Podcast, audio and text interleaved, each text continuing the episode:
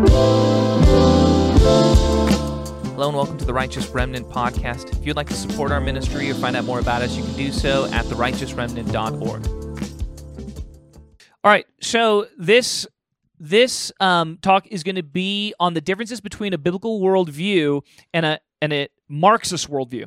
Okay, um, I'm going to make the argument that Marxism is uh, maybe the most influential worldview out there today. Um, Uh, it's very influential. Okay, we'll, and we'll get into it.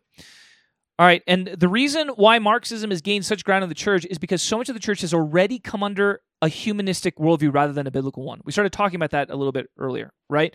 For most people, Christianity is about how God can bless me in my life, right? But that is a humanistic worldview. That's not a biblical worldview. From a biblical worldview, the main story, remember, is about Jesus. And it, it's the, really the story of what's happening in Jesus. If we get closer to Jesus, we become characters in this great narrative. But if we don't get close to Jesus, then we are the side characters in the story that get killed off in the second act, right? That's kind of how this works, right? And that is offensive to a humanistic worldview, right? To a humanistic worldview, what are you talking about? Like, this is about me and my life, and, you know, God loves me. And what we've done is we have taken so much of the Bible and made it so humanistic. And I understand why, because humanism if we tailor the gospel around a humanistic message, it'll find more receptivity. Right? People will be open to it. Right? Like if you if you I don't know about you, I got taught to preach the gospel through the four spiritual laws, right? God loves you and has a purpose for your life. Right? Now, is that true? Yes. The problem is that's a very humanistic message, but I understand why they use it because it works.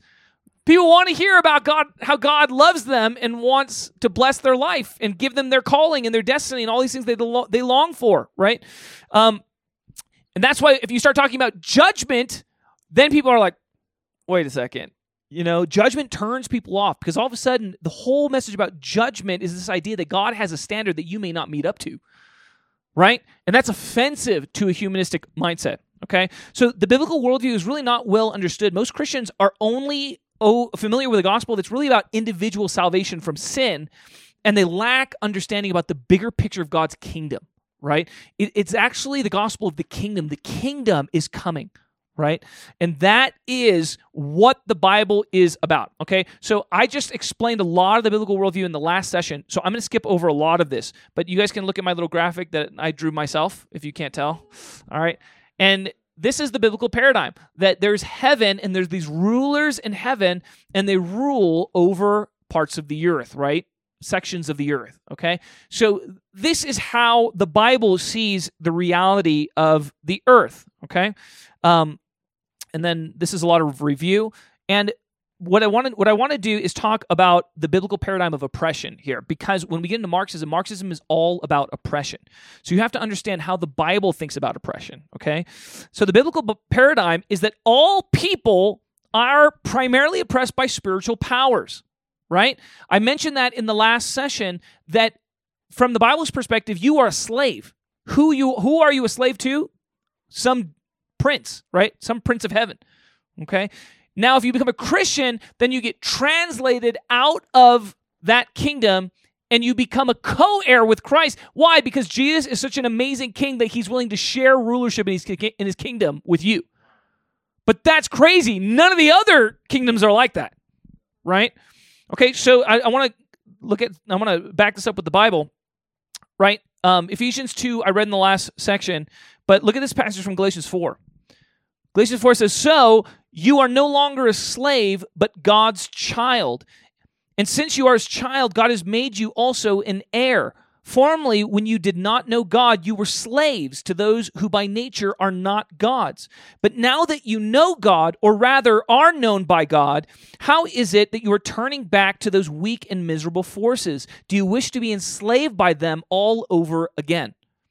Okay? This is what Paul is telling the believers in the Galatian church, right? And if you're familiar with the Galatian church at all, this is Paul's first, um, it was his first missionary journey. He led a lot of these believers, including Timothy, to the Lord. And then what started to happen is other teachers started coming in and teaching stuff that was different. And Paul was concerned that they were falling back into these legalistic rituals and stuff like that that would put them under slavery to these other powers again. Does that make sense? Okay. This is the paradigm that Paul has. Okay. So, from the biblical perspective, oppression is primarily heaven's oppression on the earth. Okay. Right? And uh, we have to define oppression. Okay. The way it works in the kingdom of God is that when you have a righteous ruler, the ruler uses his power to serve those that he rules. So, what happens? Everyone becomes really blessed because the righteous ruler is using his power to serve them. Okay? An unrighteous ruler is somebody who uses his power, right, to get served. All right? So you use your authority to use people so that you can get what you want out of them. Okay? By the way, you're running into this all the time. All right? Because this is why children become rebellious, right? When children start to believe that their parents are giving them commands for their benefit and not for the child's benefit, then they stop trusting their authorities. Does that make sense? Okay, and that happens a lot, right? When you have abusive parents, when you have parents who are selfish and all this kind of stuff, what happens? Children grow up not respecting or trusting authority. If you've had perfect righteous authority, then guess what? You trust authority a lot, right? If you're if you're raised with that, but almost nobody is these days, right? All of our parents are kind of, you know, they have sinful a- aspects. And so there's all this where we struggle to trust authority in certain areas, right? Including the Lord. That's another, that's just another sermon. Okay. Now, the biblical perspective is that people are delivered from slavery and oppression when they convert to Christianity, right? And God raised us up with Christ and seated us with him in the heavenly realms in Christ Jesus in order that in the coming ages he might show the incom- incomparable riches of his grace expressed in his kindness to us in Christ Jesus. So again, because Jesus is the only ruler who's willing to share his power and his kingdom with his subjects, right? Our kingdom is totally unlike the other kingdoms. That's why when Christ is seated on the divine council, right, we share in his glory with him. Does that make sense? That's why the Bible, from the Bible's perspective, we're seated with him. Because when he increases, we increase too because he shares his kingdom with us. Okay? For the one who is a slave when called to faith in the Lord is the Lord's freed person. Similarly, the one who is free when called is Christ's slave. So here's here's what the Bible is getting at. It's saying even if you're a slave, you know, script this is this is very you know if you want to offend people you can quote this passage right?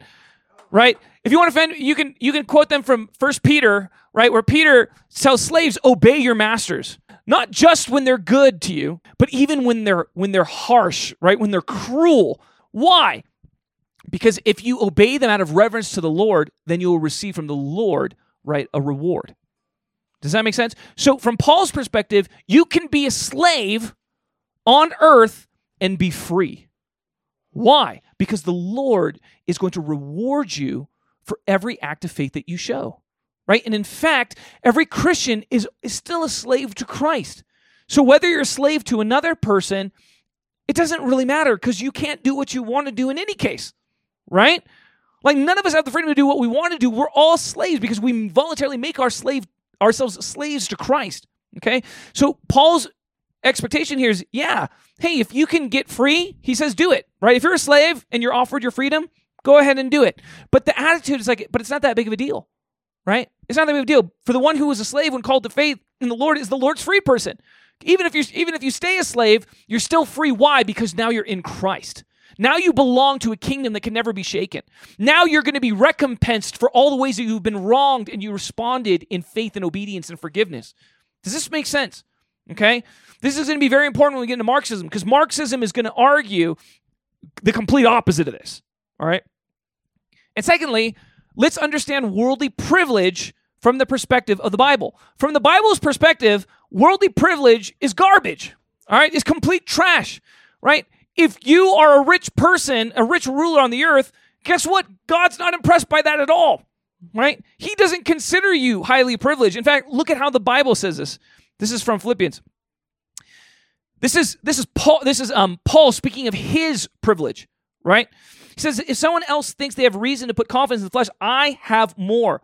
I was circumcised on the eighth day of the people of Israel, of the tribe of Benjamin, a Hebrew of Hebrews, in regard to the law, a Pharisee, as for zeal, persecuting the church, as for righteousness based on the law, faultless. Now let me pause. It's hard for us to understand this because these are what this is what Jews boasted in. All right. If you were a Jew in Paul's day, the question was who is a true Jew, right? Because if you have some like, you know, other blood in there, I don't know if you're a real Jew, you know. But Paul's credentials are perfect, right? I'm descended from the tribe of Benjamin, right? I have, and not only according to my blood, but according to my religious training. I was of the most strict sect of Judaism because they used to argue in those days about who's a true Jew, right? If you weren't, if you didn't follow all the law and keep the tithe of the cumin and all that, were you really a Jew? Will you really have a place in the age to come? That was the kind of legalistic debates they would have. And he says, by those measures, I was faultless. And then he goes on to say this But whatever were gains to me, I now consider loss for the sake of Christ. What is more, I consider everything a loss because of the surpassing worth of knowing Christ Jesus my Lord, for whose sake I have lost all things. I consider them garbage, that I may gain Christ and be found in him, not having a righteousness of my own that comes from the law, but that which is through faith in Christ, the righteousness that comes from God on the basis of faith. I want to know Christ, yes, to know the power of his resurrection and participation in his sufferings, becoming like him in his death, and so somehow attaining to the resurrection from the dead. Okay? So, what Paul is saying is that I used to value all of these worldly privileges, right? These things were once valuable to me, but now I consider them garbage, right? None of those things are worth anything. I tell this to people when I preach at Korean churches. I usually try and get this line in. I always tell them, like, going to Harvard is garbage, right? I always tell them that because they all want to go to Harvard, you know? And I tell them, like, no, it's garbage. I actually talked to a student who got into Harvard. And by the way, if you're Asian and you get into Harvard, you are the man, all right, like you killed it, right? Because it is like doubly, it's like triply hard for an Asian to get into Harvard, all right? But I told him, don't go to Harvard. I told him, like, look, this is an idol in your life. I can see it. And look, but if you give it up and you sacrifice it to the Lord, then you'll grow in your faith in the Lord, right? Because uh, you know why I said that? Because I really do think Harvard is garbage. I know he studied hard for that. I know he's a smart guy, but those things don't impress God. Okay? Like on the day of judgment, he can't be like, but God, I got in Harvard. God's not going to be like, oh my gosh, you got into Harvard, right? We better give, we better make this guy a ruler, right? Like that is not the criteria and the basis by which God rewards things. Does that make sense? And you've, and that, and that's Paul's point. The world operates with its own sense of what is valuable and privilege, but those values are foreign to us in the kingdom of God. Okay. So what I'm getting at with all of this is if you are a black Christian, are you oppressed? If you think you are oppressed, you are a Marxist. You are not a Christian. Okay? Does this make sense? You can be persecuted. Persecuted means that you're suffering for the sake of righteousness, right? You're suffering because you're doing what's right. People hate what's right, and so they they they treat you badly because of it. You can suffer persecution, and all of us as believers, we should rejoice if we suffer persecution because then we're counted worthy of reward, right? But if your paradigm is I'm a Christian and I'm black, so I'm oppressed, I that is not a biblical worldview. That's not a biblical worldview. Does this make sense? Okay. All right. Now, I went in the last session to a little bit of the humanist worldview. I'm going to flesh it out just a little bit more, right? We already talked about, right? There's no being greater than man. There's no ultimate right and wrong. Man creates his own purpose, lives for his own pleasure, right? All of this is humanism, right? And this is the mantra of the West right now, right? Do what makes you happy. If it makes you happy, right? Love is love, right? Why do you care if other people love people, right? Should, people should be able to love however and whoever they want, right? All this kind of stuff. This is all part of a humanistic worldview, okay? But what a lot of believers don't understand is that Christian humanism is a real thing. A lot of people are more humanistic than they are Christian. And this is hard for Christians to understand because they don't understand because their their basis is, oh, but if they believe in Jesus and they believe these facts about Jesus, then they're a believer. But that is not what the Bible says. Okay? The Bible isn't concerned about what facts you believe. In fact, the Bible says even the devil believes these facts, right? Even demons believe these things, right? It's not belief in the facts that matters, it's the allegiance demonstrated by obedience. Right? That's why Paul says multiple times, right? He says, Do not be deceived. This is Ephesians mm, 4 or 5, something like that, right? Do not be deceived. Do you have a question? Yep. Okay. Now, what I'm getting at here is that I love my kids, all right? I love my kids. But if they become rebellious, I will kick them out of the house. All right. And I have to define what rebelliousness is. Okay. You can be in Christ and commit sin. All of us believe that, right? But there is a place where you're rebellious, right? And that's the place where scripture says that you don't belong to him. And I always make that distinction between practicing and um, struggling with sin. Okay. So if you're struggling with sin, that's everybody. Everybody, every Christian who's a real Christian is struggling with sin right? Meaning, I know this is wrong. I'm trying not to do it. I'm fighting it, but sometimes I fall into sin and I fall into temptation, right? And then what do I do? I repent. Okay? And when I repent, God forgives me. Now, this is really important. When you repent, God forgives you. There's a lot of teaching that says you don't need to repent, right? Or you just repent once, right? You repent once when you get saved, and then you're good to go right? And I got to say, that is not biblical. That is not biblical. No, he forgives you when you repent, and he's faithful to forgive you even if you repent many times for the same sin. Okay? In fact, the standard that Jesus gives us is that if your brother sins against you seven times in the same day, you have to forgive your brother each of those times. Like, that's a pretty crazy standard of forgiveness, right? Seven times the same sin in the same day. But God gives us that standard because I believe that's the standard that He uses for us. Okay? But this is important. You do have to repent of sin. And what I'm getting at is Scripture will warn against those who practice sin. Okay? And it makes a distinction between those who practice sin and those who struggle with sin. Right? All of us struggle with sin. Practicing sin is something different. That means I'm not trying. I, I'm not trying to stop this. Okay? I don't. I and your mind shifts to this is not is this really sin? And then this is not sin. Does that make sense? And just being real that's where a lot of people are okay? So if you're living with your girlfriend all right? If you're living with your boyfriend i'm going to tell you you will not inherit the kingdom of god. That's what the scripture says all right? No fornicator will inherit the kingdom of god. That's what it says. And if you're living with them you're not struggling with it, right? You're living with them, right? That's not struggling against sin. Right. Now, that being said, I've dealt with a lot of people who have struggled really seriously with a lot of sins. And they're struggling with it, but they're repenting and they're falling into it again and they're repenting. And for those people, my message is grace and mercy.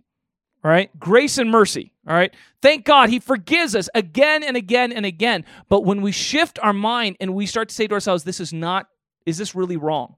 Right? That's when it becomes really dangerous, right? Because that's when we can start to, and, and the scripture warns us about that, right? Hebrews chapter 3, brothers and sisters, as long as it is today, encourage one another so that your hearts may not become hardened by the deceitfulness of sin right? It's going to warn us that our hearts can become hardened towards this. And then what we can do is we become rebellious towards the Lord. All right? And that's the part at which I believe we are cut off, right? And you're to you're to see that warning again and again in the scriptures. Does that make sense and does that answer your question? Okay, good. All right.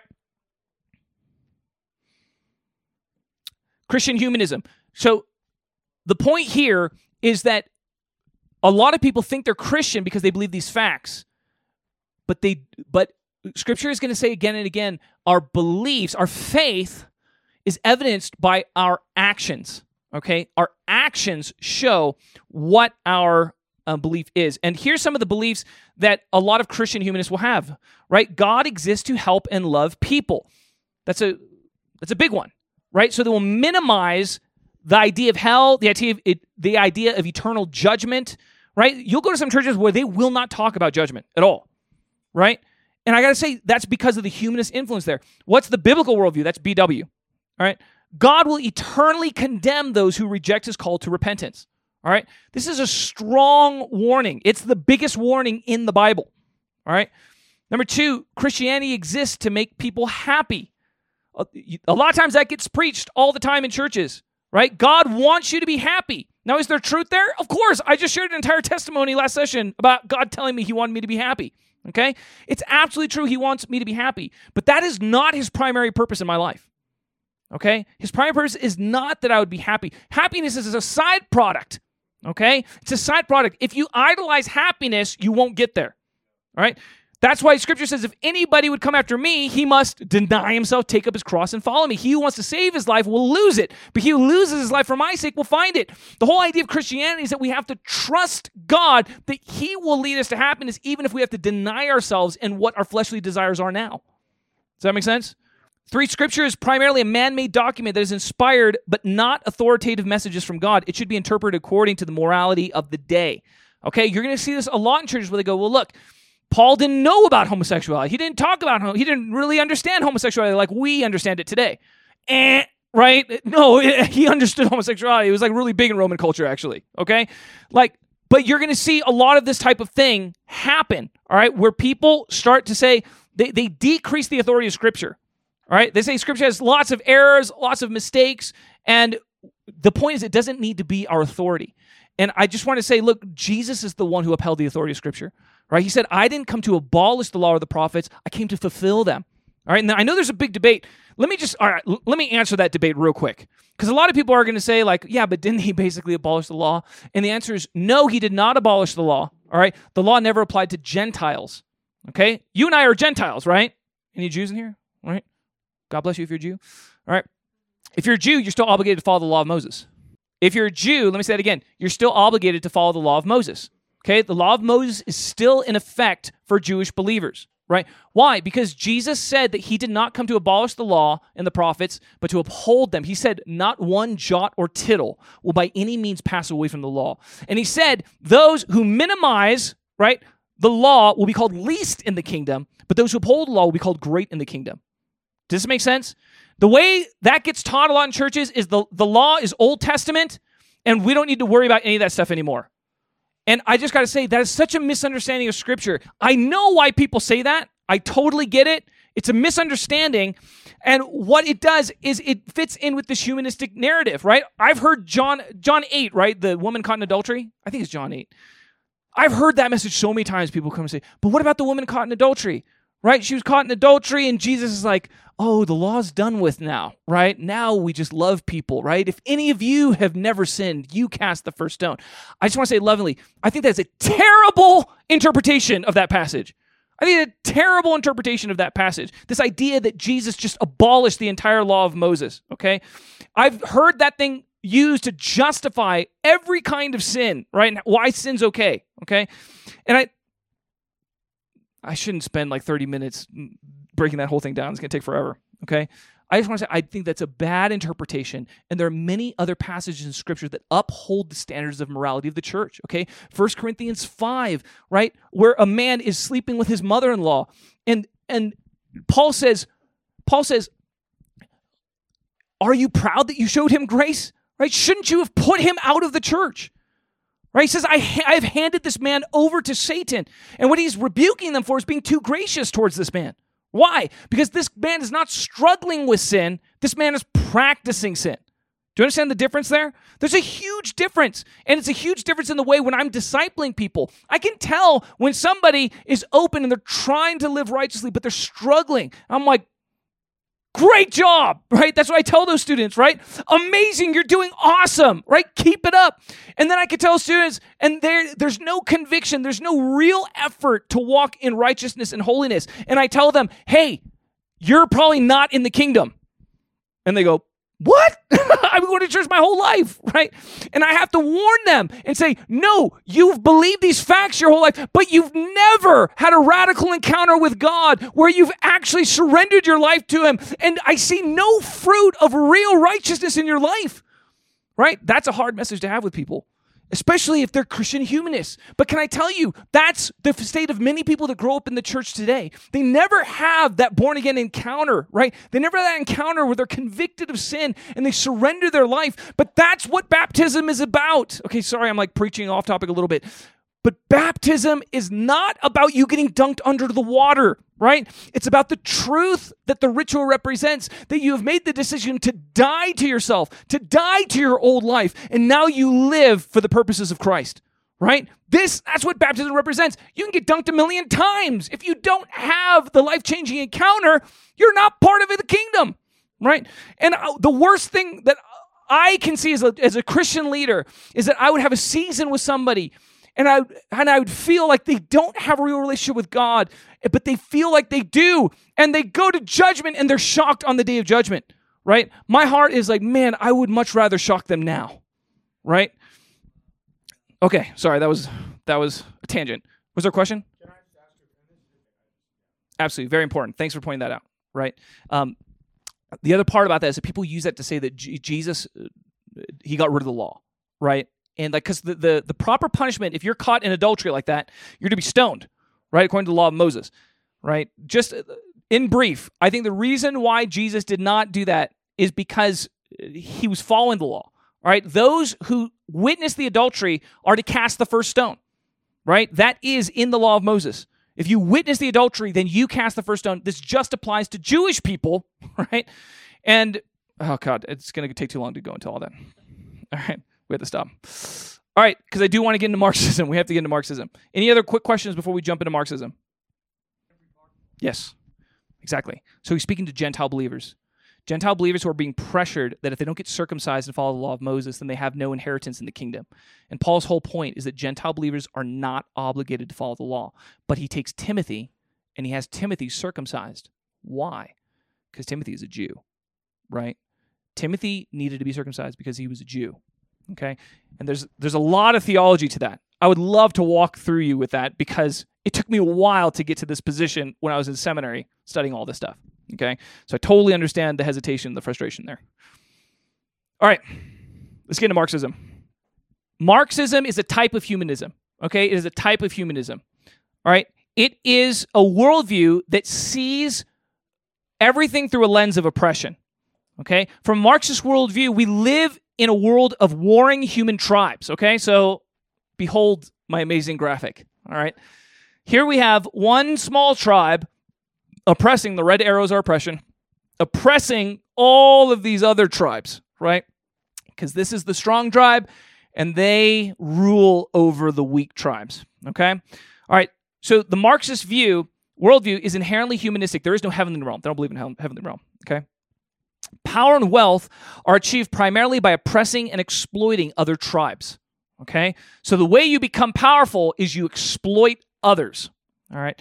Now, I'm going to point out how this differs from the biblical worldview. Okay? But you're going to hear a lot of Marxist thought today. By the way, Black Lives Matter is a Marxist organization. That's not me accusing them.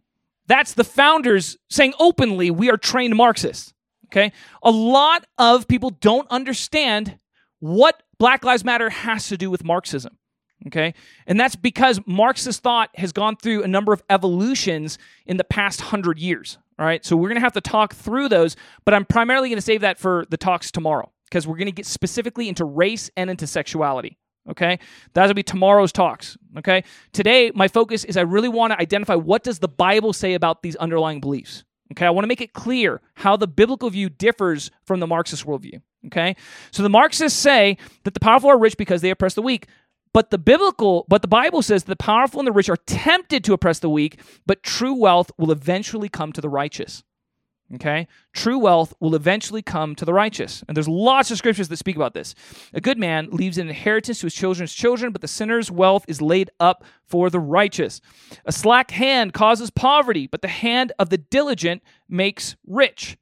Okay? This is the whole idea like if you work hard, you will be blessed, something like that, right? You will get richer. Okay? By the way, that idea is very offensive in much of academia today, right? If you say people are poor because they're lazy, oh man, you are in for a world of hurt, right? If you mention that at any university today, right? But there's a lot of truth in that, okay? Now, I'm not saying that's the only reason people are poor because they're lazy, because I'm poor, right? Hope it's not because I'm lazy. But there is a principle of wisdom there, right? That wealth follows righteousness. Okay. And that principle of wisdom is all over the Bible. All right. But that is going to conflict heavily with Marxist teaching. Number two, the weak should band together to take power. So the, the whole Marxist prescription is that, hey, most of you guys are oppressed, and what you need to do is you need to band together. You need to unite with other oppressed peoples, and you need to take power from the oppressors. Okay? That is Marxist Doctrine 101. All right? What does the Bible say? The righteous should be patient and wait for the Lord's judgment. All right? James 1:10 but the one who is rich should exult in his low position because he will pass away like a flower of the field. All right? The biblical worldview is such that in this life, we are going to be despised. We are going to be mistreated. We are not going to be treated as our righteousness deserves in this life. That is the biblical worldview. And so we should wait for the Lord's vindication. He will vindicate us on the day of judgment. He will say, This one did what was right in my sight, and now he will be glorified. Okay? That is the biblical worldview. Psalm 37 Do not fret because of those who are evil or be envious of those who do wrong. For like the grass, they will soon wither, like green plants, they will soon die away. Trust in the Lord and do good. Dwell in the land and enjoy safe pasture. Take delight in the Lord, and he will give you the desires of your heart. Commit your way to the Lord. Trust in him, and he will do this. He will make your righteous reward shine like the dawn, your vindication like the noonday sun. Be still before the Lord and wait patiently for him. Do not fret when people succeed in their ways, when they carry out their wicked schemes. Refrain from anger and turn from wrath. Do not fret, it leads only to evil. For those who are evil will be destroyed, but those who hope in the Lord will inherit the land. A little while and the wicked will be no more. Though you look for them, they will not be found, but the meek will inherit the land and enjoy peace and prosperity. That's pretty clear, right?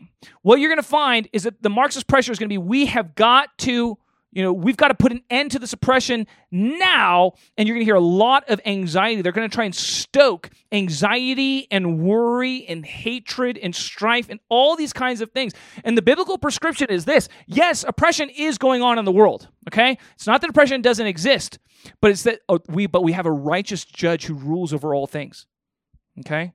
and he is going to set things right in his time. It doesn't mean that I don't have a right a, a, role to play something like that, but this is why as believers we never worry. Right? Even if it seems like our nation is turning away from the Lord, we will not give in to worry, right? Does this make sense? Okay? The paradigm difference here? Okay. All right. In the Marxist paradigm, equality is what's preached. Hey, we want equality. By the way, that's not an honest preaching but that is what is preached oftentimes, okay? But the Bible never says that equality is the goal. Okay? The Bible never says that equality is the goal. All right? People are judged by their deeds and have different outcomes based on them. Okay? So for example, you're going to hear a lot in Marxist thought this idea like, you know, why why should Native Americans make X percent less than white people? Something like that. Okay? And there's going to be an argument that is inherently unfair. There's something inherently unfair there. All right. But from the Bible's perspective, it's not unfair. Okay. Meaning God judges nations, right? God judges nations. A good example is when we talk about the conquest of the Native Americans, right?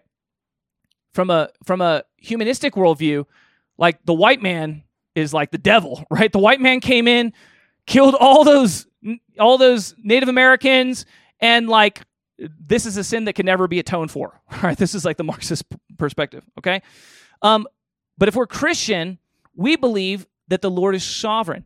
All right, what that term means is that God rules over the nations, and that what He does is He exalts righteous nations and He tears down wicked ones. Okay, now this is very offensive, right? This is very offensive to Marxists, right? This idea that a nation is suffering because of their wickedness.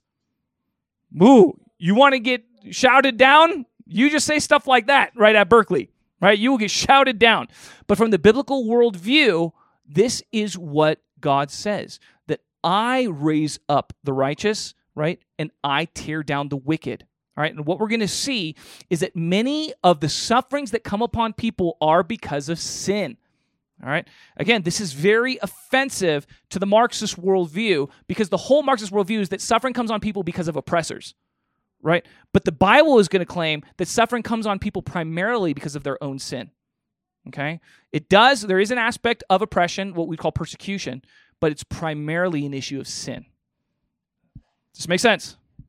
Okay. All right.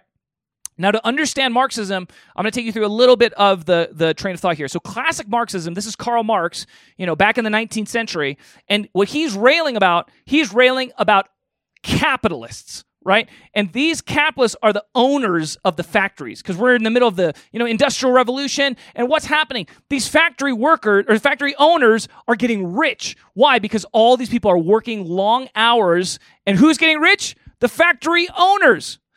So, do the factory workers hate the factory owners? No, they don't. And Marx is like, why don't you hate those guys who are oppressing you? And in Marx's day, if you were a German factory worker, you know who you hated? You hated the French factory worker, right? Because the French factory worker was an evil dog, right? And you were a proud German, and vice versa, all right? Marx lived in an era of nationalism, right? It was about national allegiance. Okay. And his whole argument was that why would a German factory worker hate a French factory worker? They're the same class, they're the same tribe, right? The one that they should really hate is the factory owner, right? He's the one that is oppressing them, exploiting their labor, all this kind of stuff. And so, what Marx preached is that the factory workers of the world should unite together and they should take the factories, right? They should take ownership of all of these things. And then every person would contribute according to their ability and they would receive according to their need. This is the communist utopia ideal. Okay? Now, what you guys have to understand is that communism was the most influential ideology of the 20th century. Okay? It was so influential that it took over many different countries. Okay? It's hard for us because we live in freedom and we didn't go through the Cold War right? But the reality is, during the Cold War, our main battle as Americans was to contain communism because it was so influential and it was so potent in all the nations of the world. And if we didn't actively stop the spread of communism, it would have kept spreading like crazy. That's why we went to Vietnam to fight, so that communism wouldn't spread all over Vietnam. That's why we went to Korea to fight. That's the reason me and you are here, bro. Otherwise, we'd be in North Korea, like suffering, right? Like, because America decided that communism was evil and their official foreign policy was containment. We're going to contain, right, the virus of communism. Okay? And then what happened was the, the Soviet Union basically killed itself trying to keep up with our economic engine and the system collapsed. So since, you know, 89, that was 1989, since then we haven't had a serious existential threat in the world, right? If you grew up before then, you heard about the evil Soviets, right, and the evil communists. Now you don't hear anything about that right? So my point is, all you have to understand this is a very influential th- ideology. Okay, very influential all over the world. All right, and by the way, it caused massive suffering and devastation in every nation that embraced these communist ideals. They suffered for it big time. Yes, communism is a specific. Um, a specific form of Marxism. Marxism is the underlining ideology that you see the world as as warring human tribes and one tribe oppressing other tribes. Okay, it's the worldview. Communism is the specific prescription for that worldview. Because we live in this Marxist world, what we need to do is we need to band together and take over the state, right? And have a communist one world government. Okay? Now, uh, socialism is is similar, all right, but it's it's a little bit different in ways that will just take too long to like explain all of them. All right. What we need to understand is that Marxist thought has gone through an evolution. All right. So what happened was that the universities started taking Marxist thought. And by the way, Marxist thought always came out of the universities. All right. But in the 20th century, that thought really started to be evolved. And the whole idea was simply this well, aren't there more lines of oppression? right? Yes, capitalists oppress workers, but aren't there other ways that people are oppressed, right? Don't white people oppress black people? Don't men oppress women, right? Don't straight people oppress gay people, right? And so this is the theory of intersectionality, right? The idea that there's many avenues of oppression and that you have an identity that's made up of all these group identities. You're not just a worker, you're a worker, you're an Asian worker, straight, male, right? And and all of these form your identity. And if if you're oppressed in all of those identities, right? Well then, you know, if you're a black transgender female worker, well then you're at like the top of the oppression or the bottom of the oppression pyramid, right? You're the most oppressed out of all peoples, right? And this is all modern Marxist thought. Does this make sense? Like in the 20th century, it was mostly capitalists versus workers. But in the 21st century, it's all different kinds of oppression. Okay. And but the worldview is essentially the same. Okay. And so now, you know, and especially the race one was very influential in an American context, right? Because we feel bad about slavery, right? White people feel bad about slavery. So it creates this natural place where, yeah, there was great oppression here. Yeah, there is oppression. And it that is the most potent one. But obviously, I'm sure you guys have all heard all of these various lines of oppression that I just talked about. Okay?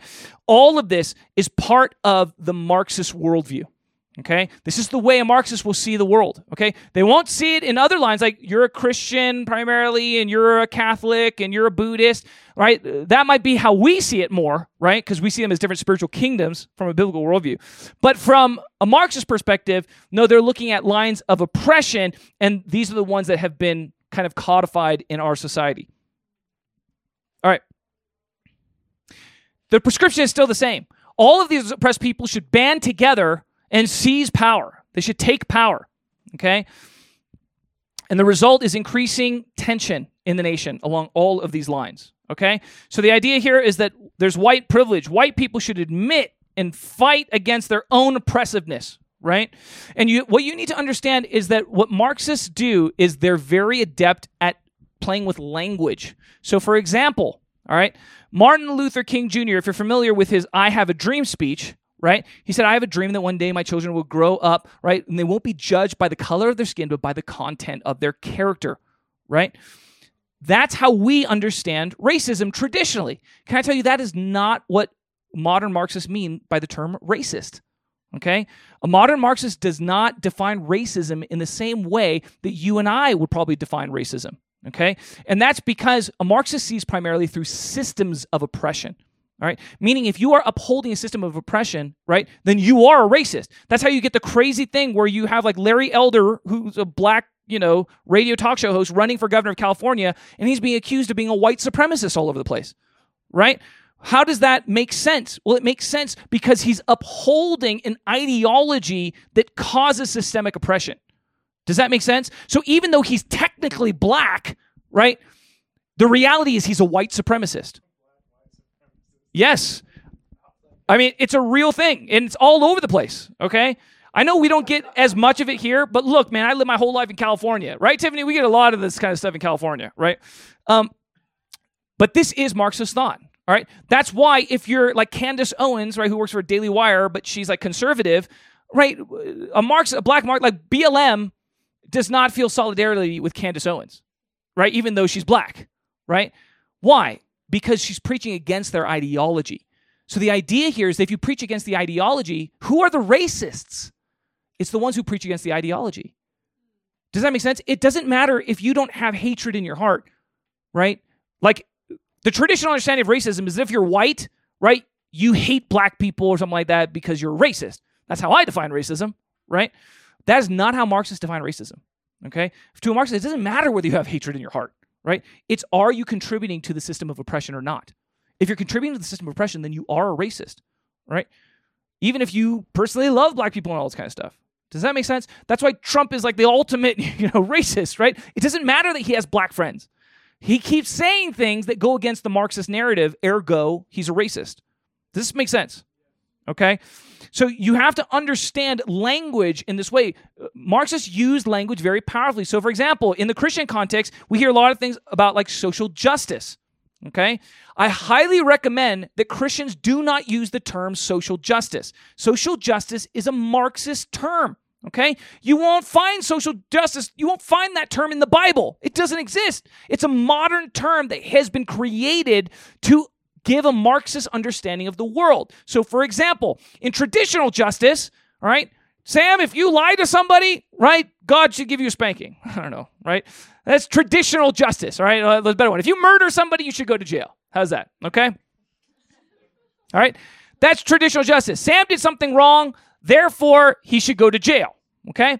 That is not what Marxists mean when they're talking about justice. Okay?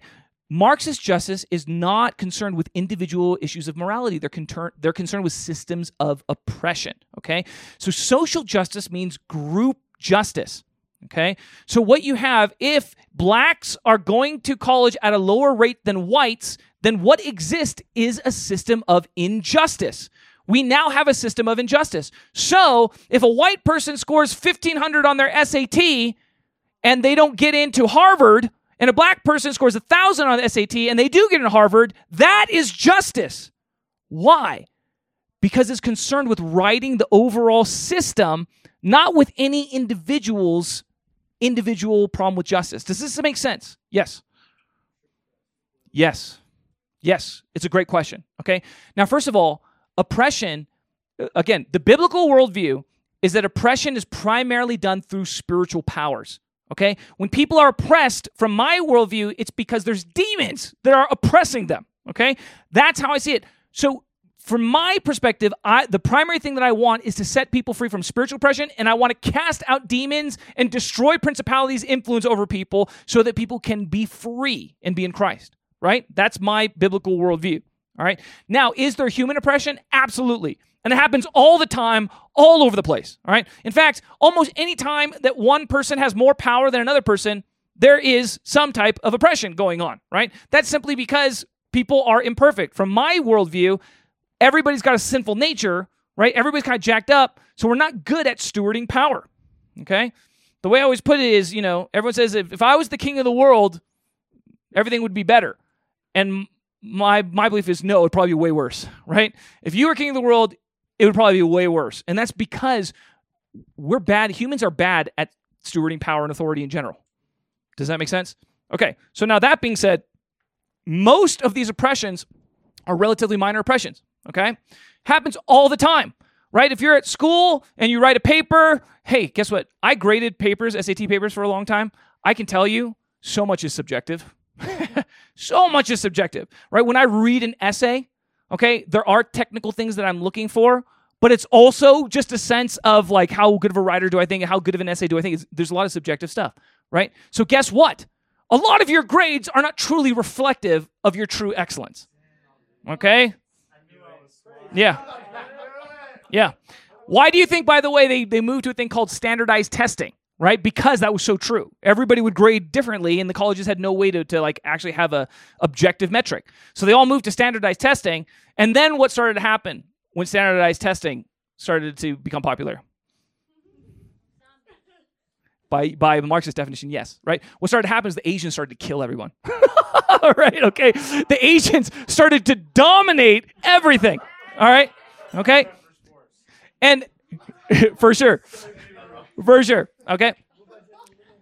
But the reason the reason I get that, and now what's happening? Now they're taking standardized testing out of all the systems, right? And they're diminishing its its influence, right? Why? Because as Marxist thought increases, whenever you have discrepancies in the systems, that means there's oppression and injustice, right? If we don't have, you know, 20% black, 20% Native American, 20% white, 20%, then there's must be some type of systemic oppression that is causing this group to do poorly. Does that make sense? So we've got to harmonize it. Again, they're they're trying to find equality of outcome. Okay? But the biblical perspective is that you're never gonna have equality of outcome. Jesus literally said the poor will be with you always. Right? In the age to come, we're gonna have poor people, relatively speaking. Okay? And from God's perspective, that's not injustice. Okay? This is hard, right? Because in our minds, we think everyone should be completely equal, but that's not how God sees it. That's the whole idea of judgment. That's why we're all going to get a grade, right? And again, that idea is very, you know, it's hard to to to wrestle with if we've been influenced by a lot of this worldview. Yes. Absolutely. Mm-hmm. Absolutely. So are we talking about from the world's perspective from God's perspective? I assume God's perspective. Yes. Yes. So I would say I would say simply this simply on on the issue of judgment. Okay. I think number one, I think God does take our situation into account. Right? He understands that for some people, it's a much more faithful decision. Like let's talk about fasting. Right? Some people have a real grace to fast in this season of their life.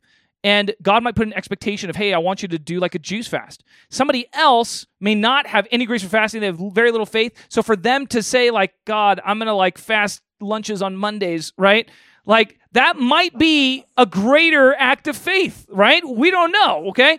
And God judges by our he judges knowing our hearts. And I say that as a father, I do that with my kids too. Right? Like Eden my daughter is an amazing artist, right? She likes to draw. She's good at it. Okay. I suck at art. Okay.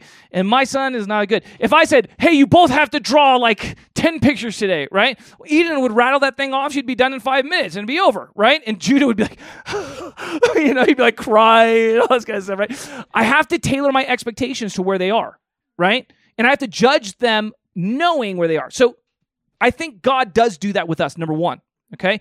But number two, there is also a thing of generational blessing and curses, meaning all of us inherit blessings and curses from our parents. And from God's perspective, that's right. Why? Because He gives commands that our parents are to pass down blessings. Does that make sense? So he sees us as a people group who's united. So in every way that we've gained from the blessing of our parents, we've also suffered from the curses of our parents by their sin and stuff like that. Okay, and God, from God's perspective, it's a generational family tree, and they're all they all share responsibility in some ways. Okay, and I know this is a little weird for us because we tend to think of like Western individualism and stuff like that. But from, from, from the Bible's perspective, it's much more corporate, meaning we have responsibility for one another, right? We have responsibility to learn from our parents, right? And our parents have responsibility to teach us. And if they don't do that, then there's going to be negative consequences. God does not want those negative consequences, but He respects our decisions as people.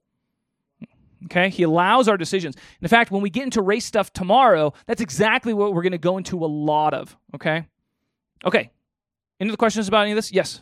I just think that some people will be far richer than others. You know, I think by our standards today, everyone I think will be fabulously wealthy. Okay.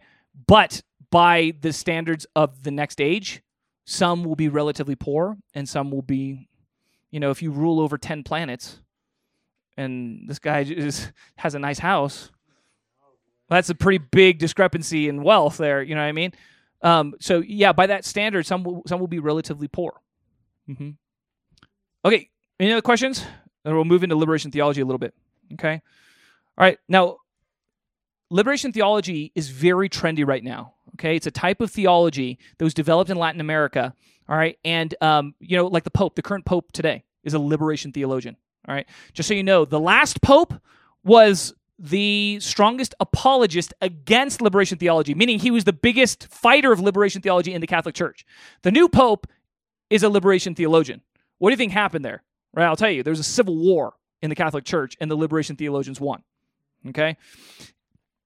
But what you have to understand is this is this is it's a, it's a major this is one of the major battles in the church today. So for example, when I was younger, most of the pastors in my region they went to Fuller, right? Fuller was called America's Seminary because it trained more of America's pastors than almost any other seminary in that generation. But what started to happen was Fuller started to get more and more into liberation theology, especially. And so today, I don't recommend people go to go to Fuller, right? And um, that's because this is so influential. If you go to Duke, if you go to any of these like very prestigious seminaries, almost all of them have a lot of liberation theology in them now. Okay, so it's actually very important that you understand because if you haven't run into this stuff yet, you are going to run into this stuff eventually. Okay. It's very trendy. It is like the Southern Baptist Convention. I don't know if you go, Southern Baptist Convention is the largest, you know, evangelical denomination in America today. They have been in the middle of a civil war over the issue of critical race theory, which has to do with liberation theology. Right. It's been all about this kind of stuff. All right. And the current president is kind of the moderate choice, meaning he's very open to some of this stuff. And the hardline guys like Al Mohler, if you listen to um, his podcast, right, he's like the guy that did not win. The conservatives did not win that. And so there's but there's this ongoing battle within the Southern Baptist Convention. On high level Christian circles, this is the issue. Okay? This is the issue. All right? So you have to understand this kind of stuff. Okay? Point number 1 of liberation theology is that God is on the side of the poor and the oppressed. Okay? God is on the side of the poor and the oppressed. And the way a liberation theologian will read the Bible is something like this. You know, God saw this slave people right? And he had mercy on them, and he saw that they were being oppressed by the Egyptians.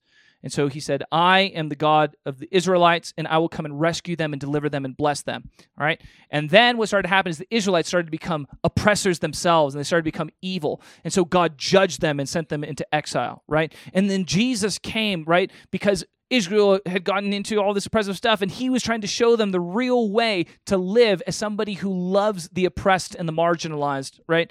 And that's who Jesus is. He's the one who teaches us how to love the oppressed people in our in our world. Okay? That's a basic summary of liberation theology. Okay? And the thing is, you can read the Bible that way to some degree, right? There are elements of truth to that, right? The scriptures do say that the gospel is good news to the poor, right? But you want to understand why it says that. If you don't understand why, you're going to be very open to all of this kind of stuff, okay? So here's the truth God is on the side of the faith filled who he will reward in eternity. God is not on the side of people just because they're poor and oppressed. Okay? In fact, like I said, a lot of times God gives people over to judgment because of their sin, right? And it is true it is true that God is very merciful. When he sees people suffering, right, he naturally wants to help them. Guess what? That's like all of us, right? You see people suffering, you want to help them, right? That is understandable. But the idea that God is always on the side of the press, like that's the way he determines whether to be on one person's side or another, that is not a biblical concept. Simply put, it's not a biblical concept. All right. We see many times God calls Nebuchadnezzar his servant. Can I just tell you, Nebuchadnezzar was not what we would think of as a righteous man, all right? All right, the dude was almost certainly a power hungry tyrant by today's standards and a megalomaniac, and he conquered and enslaved lots of peoples all around the world, right? By today's standards, he was a brutal dictator, okay? But God calls him my servant. By the way, it's pretty much the same thing for like King David, right? Like if King David were analyzed by today's standards, he would be a brutal, you know, evil dictator, okay? And that's because God's standards are not our 21st century standards. All right. There's this understanding, and because a lot of this gets in because so much of the church has embraced humanistic uh, theology, right? This whole idea like God is love, right? God is love. He loves people. Yes. And he's also judgment, right? And he's also harsh sometimes, right? Like that's equally true. And the problem is, if we just minimize all the harsh parts of God, then all of this Marxist stuff will sound very compelling to us, right? Because it's like, yeah, God cares about the oppressed. He cares about the marginalized. Is that true? Of course it is. Of course He cares about them. But if they don't repent, then they won't. Then He won't help them, right? That's that's hard. That's hard. He calls for repentance, and when people refuse this repentance, then they then they're judged. Okay. Now, to be clear, I, you know, it's hard because I don't want to emph- overemphasize either side. Does that make sense? He's both kind and severe. That's what Romans 10 says. Behold the kindness and the severity of God. All right. All right. So Marxists will say, you know, or liberation theologians will say the gospel is good news to the poor, right? The gospel is good news to the poor. And yes, that is true, but you have to understand why. And it's because God shows no favoritism for the rich, and riches in this life are a hindrance to receiving the gospel. Okay? Scripture warns us that if we have lots of money, it will be very difficult to follow God. Why? Because we actually think our money's valuable. That's the problem, right?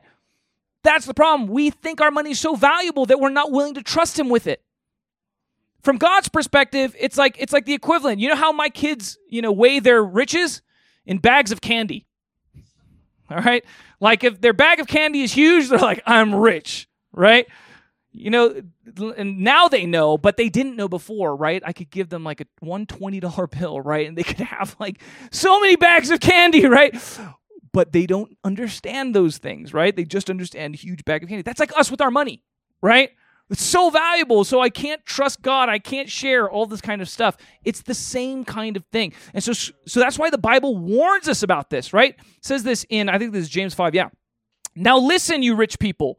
Weep and wail because of the misery that is coming on you. Your wealth has rotted and moths have eaten your clothes. Time out. What's it talking about? It's talking about on the day of judgment, right? On the day of judgment, right? Your wealth will have rotted, right? It, you won't, you won't have any wealth right? The moths will eat your clothes. Your gold and silver are corroded. Their corrosion will testify against you and eat your flesh like fire.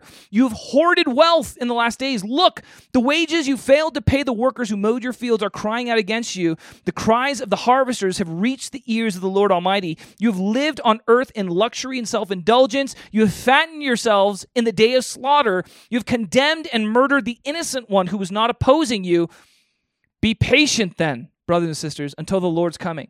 See how the farmer waits for the land to yield its valuable crop, patiently waiting for the autumn and spring rains. You too be patient and stand firm because the Lord's coming is near. Don't grumble against one another, brothers and sisters, or you will be judged.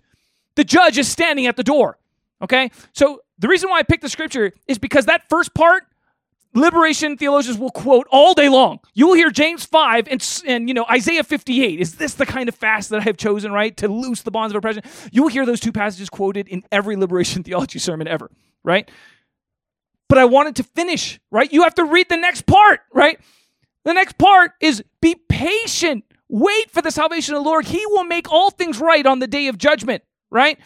And what happens if you don't be patient? Then you will be judged right? So the warning's warning the poor oppressed people too right? If you if you don't stand firm in faith you will be judged too. Do you understand? It's not about whether you're poor or not poor. It's about whether you're sinful or not sinful. That's the issue right? And that's what the bible is going to say over and over again. That is the biblical worldview all right? And the last point i'm going to make on liberation theology is that christians have a duty to help the poor of course, right? We all believe this as Christians. We have a duty to help the poor, okay? But there's a reason why we as evangelicals help them, okay? We help them, number one, because we love them, but it's also because we're trying to impart the gospel to them, okay? And here's the idea if I give a, a meal or a blanket, which I do all the time, by the way, okay? If I give a meal or a blanket, that is a blessing but the worth of that blessing cannot compare, right, to them getting saved. Them getting saved is a far greater blessing than them receiving meals and clothes. Does that make sense? So the the proper philosophy is that we should do both, right? Like we should give them the meal and the blanket because we love them and care for them, but also because we want them to receive the gospel. And the gospel is the greater treasure and the greater gift. Does this make sense? The reason why this is important is because have you guys studied the student volunteer missions movement yet? Okay? The student volunteer missions movement was a missions movement among, among young people. What killed it? Well, I'll tell you what killed it liberation theology. All right? Liberation theology killed the student volunteer missions movement. All right? And it was this idea that, you know, why do we have to focus on converting the heathen? Like, why can't we just love people? Right? Why can't we just love people and care for them? And isn't it kind of colonialistic and oppressive to come in with our white savior complex and try and save them and convert them to our religion? Does that make sense? That is that's a Marxist worldview. That's not a biblical worldview. But that became very influential in the seminaries. Okay. Now at that time they didn't call it liberation theology. Okay. That was just more liberal theology. Okay. Liberation theology wasn't really coined until like the 70s and stuff like that. But my point is this stuff kills Christian movements okay? It's probably killed your denomination. Do you know what, what your church's denomination used to be? I don't know, right? These days. But I can tell you, PCUSA, the largest Pro- Presbyterian denomination, they fully embrace a lot of this. And it killed them, right? United Methodists, they're in a civil war right now, but the liberals have won in America. Okay?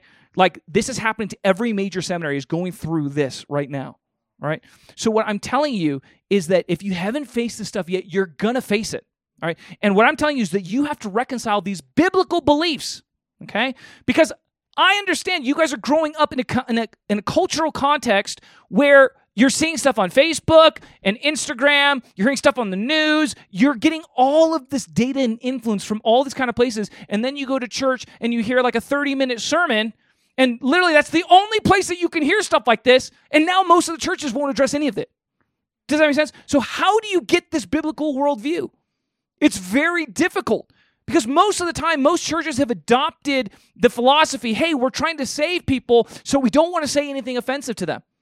Right? So they don't preach on potentially offensive parts of the Bible. But the problem is then what happens is Christians are discipled not understanding those offensive parts of the Bible. And then what happens? That leaves them wide open to all this humanistic and Marxist thinking. So when these young people who are raised at the church go to college, 75% of them leave the faith now. Does this make sense?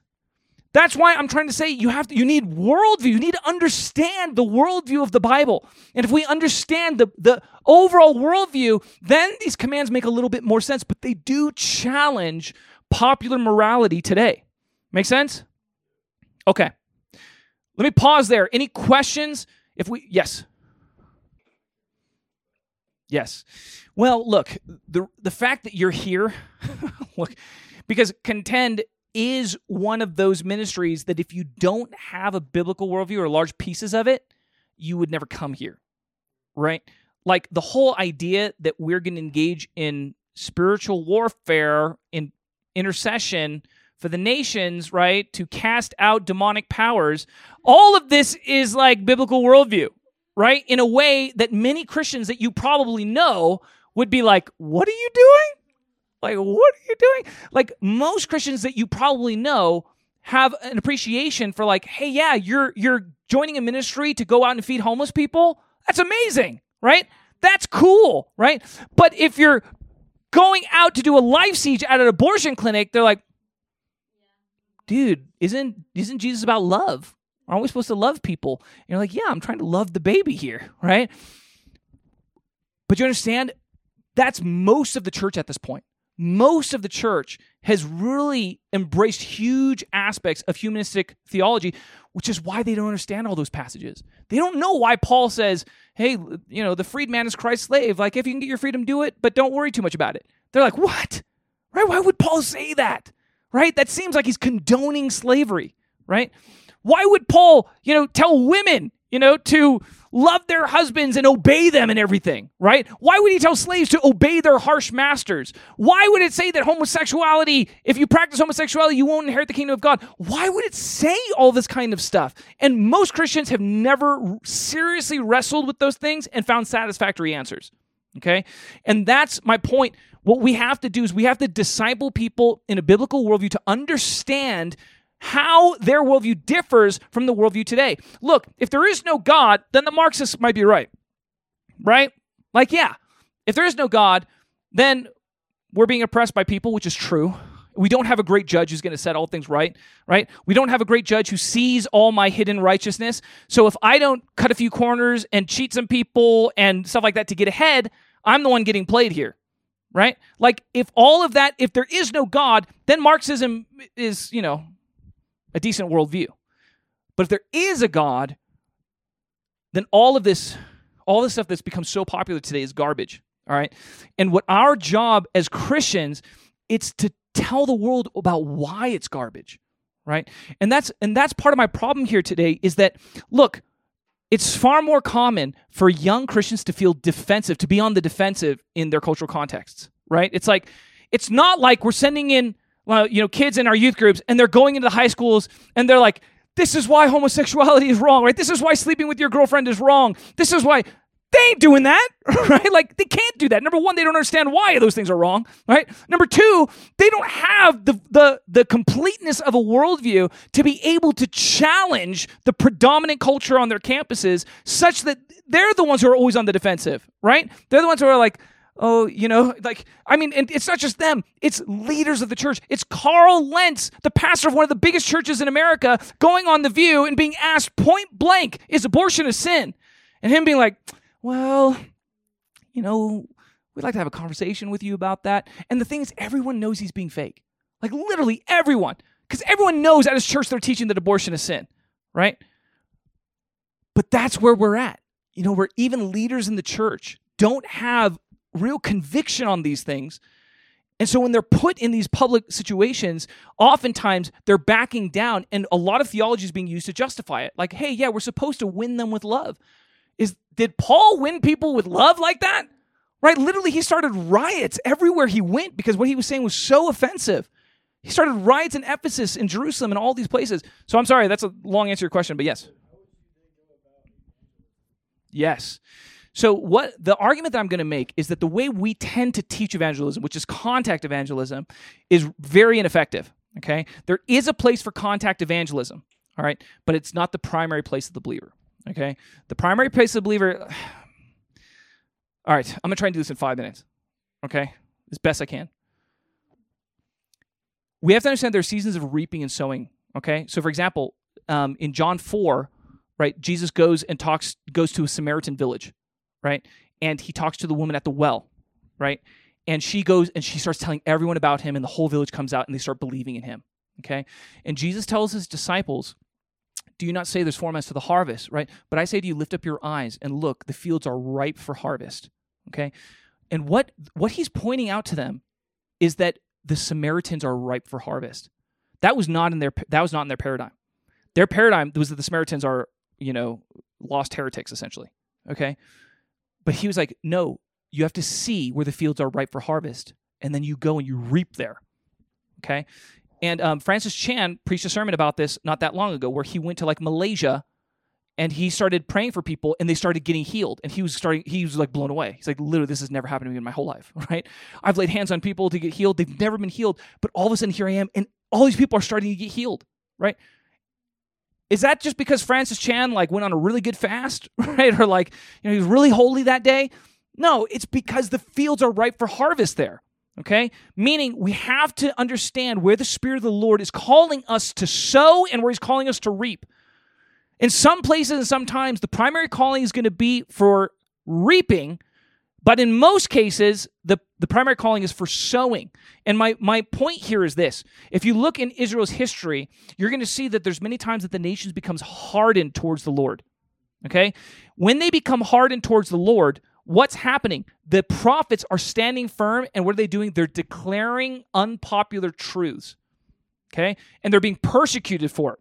All right? They're being persecuted for it, but what they're doing is they're staying faithful and they're discipling, like Jeremiah's leading a school of the prophets, Elijah's leading a school of the prophets, right? They're discipling a small group and they're weathering through the storm, understanding that there will become a season to reap. Okay? But it's not primarily then. All right? And so my general advice on this is look, Number one, we need to send missionaries to where the harvests are ripe. Okay? Generally speaking, that's not America. Okay? But the church has to be sending missionaries to the places in the world where the harvest is ripe today. Okay? Number two, the church has to be training people on how to sow effectively in the season for sowing. All right? Guess what? That's like what contend is right? Contend is a ministry where we train people to intercede and to stand firm on the doctrines of the faith, right? And to understand right things so that they can weather the storm that we're in right now.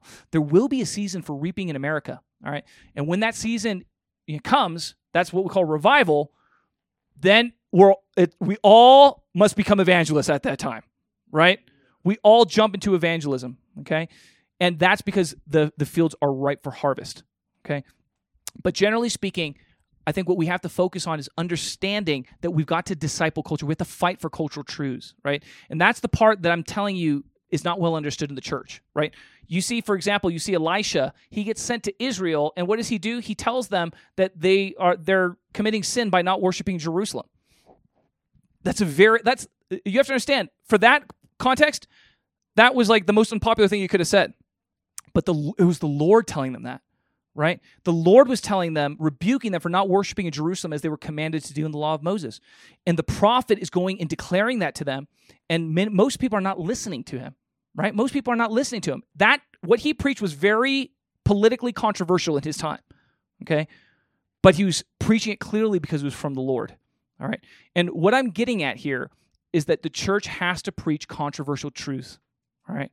That is that is what it means to be light and salt. Jesus was persecuted because of the controversial truths that he preached in his day. He wasn't he wasn't persecuted for the non-controversial truths. He was preached for the ones that were controversial because those are the ones that shift the belief systems of the nations. Does that make sense?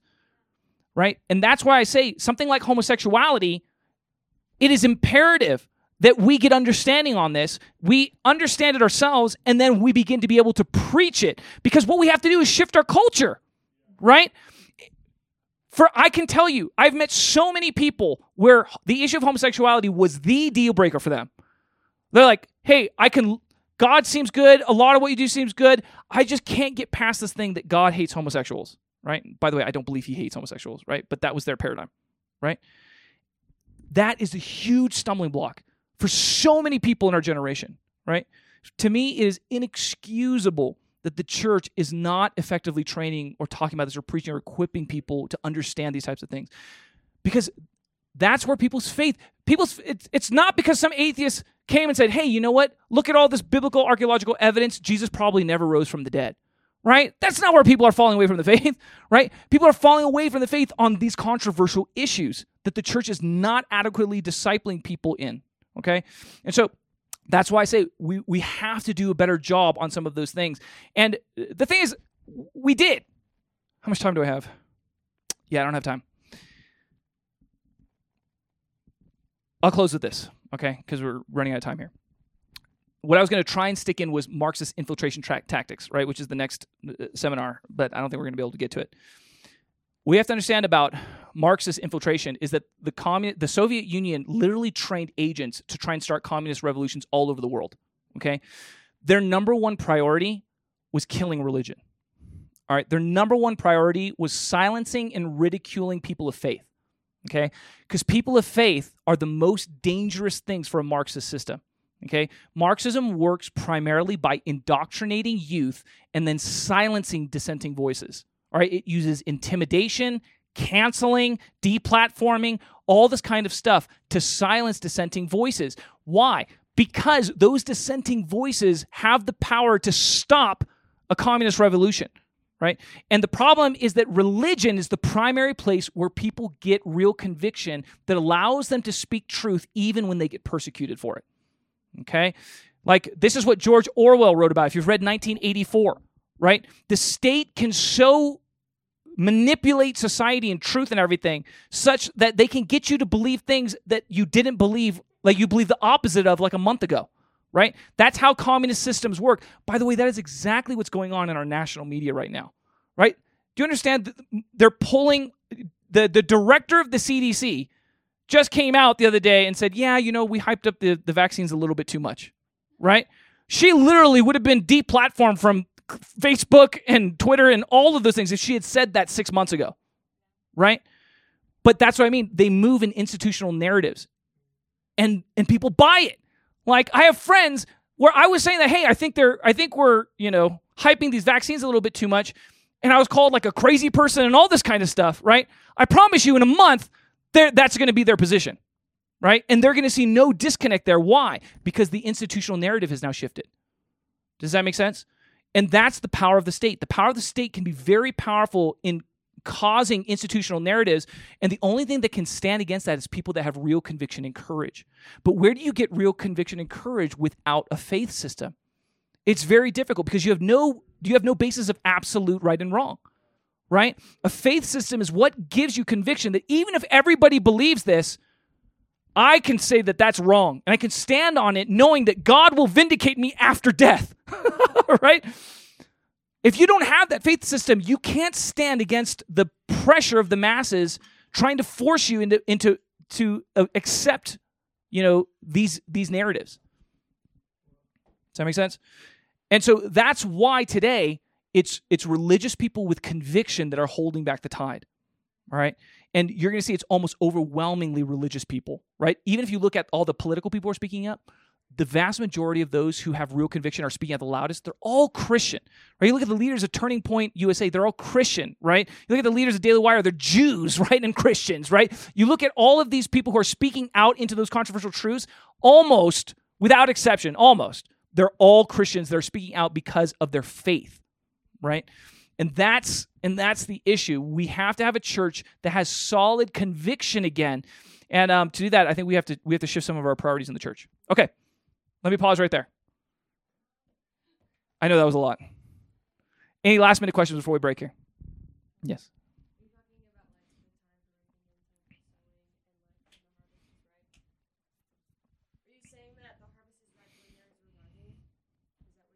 Mm-hmm.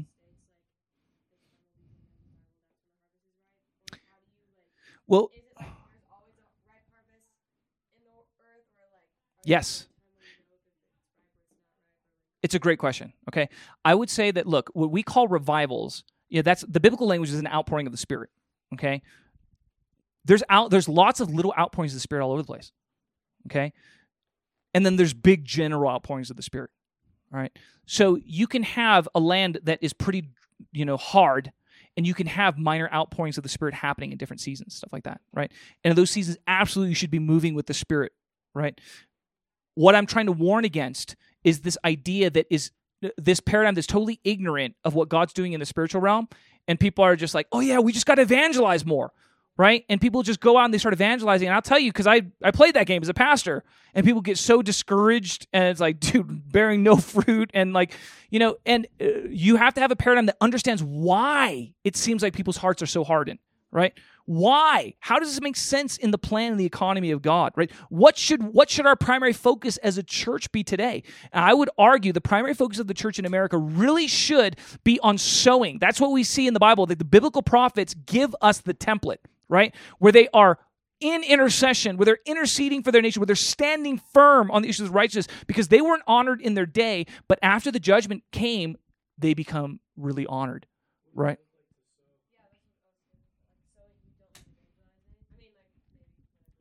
Yes, yes, yes. So to be super clear, we should always evangelize according to how the Spirit's leading us. Okay. And those who are gifted in evangelism, right, should be evangelizing insofar as they have the capacity to evangelize. Okay. I'm not trying to discourage anyone from evangelizing.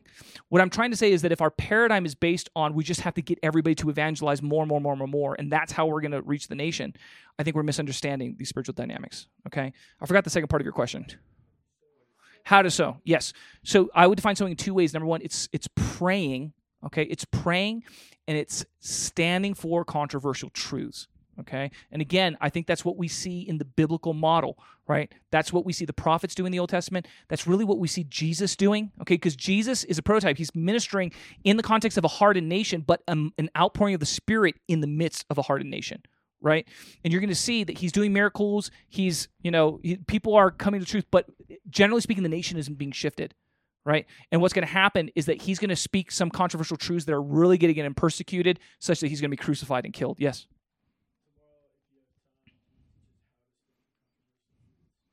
Yes. Well, that's a huge part of what I'm going to do, right?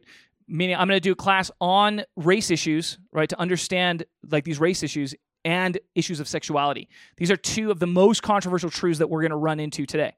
Okay. So yes, we'll cover those in depth, you know, tomorrow. And then if you have extras we can we can talk about separately. Yeah. Yes. Anything else? Okay. All right, Father, I just pray for grace, Lord God, for all these students, Lord. I just pray that everything that was true, Lord, would be like a seed in our hearts and that you would water it by your word. I pray everything that was true, let it be confirmed by the scriptures, Lord God. Bring revelation, bring understanding, Lord God.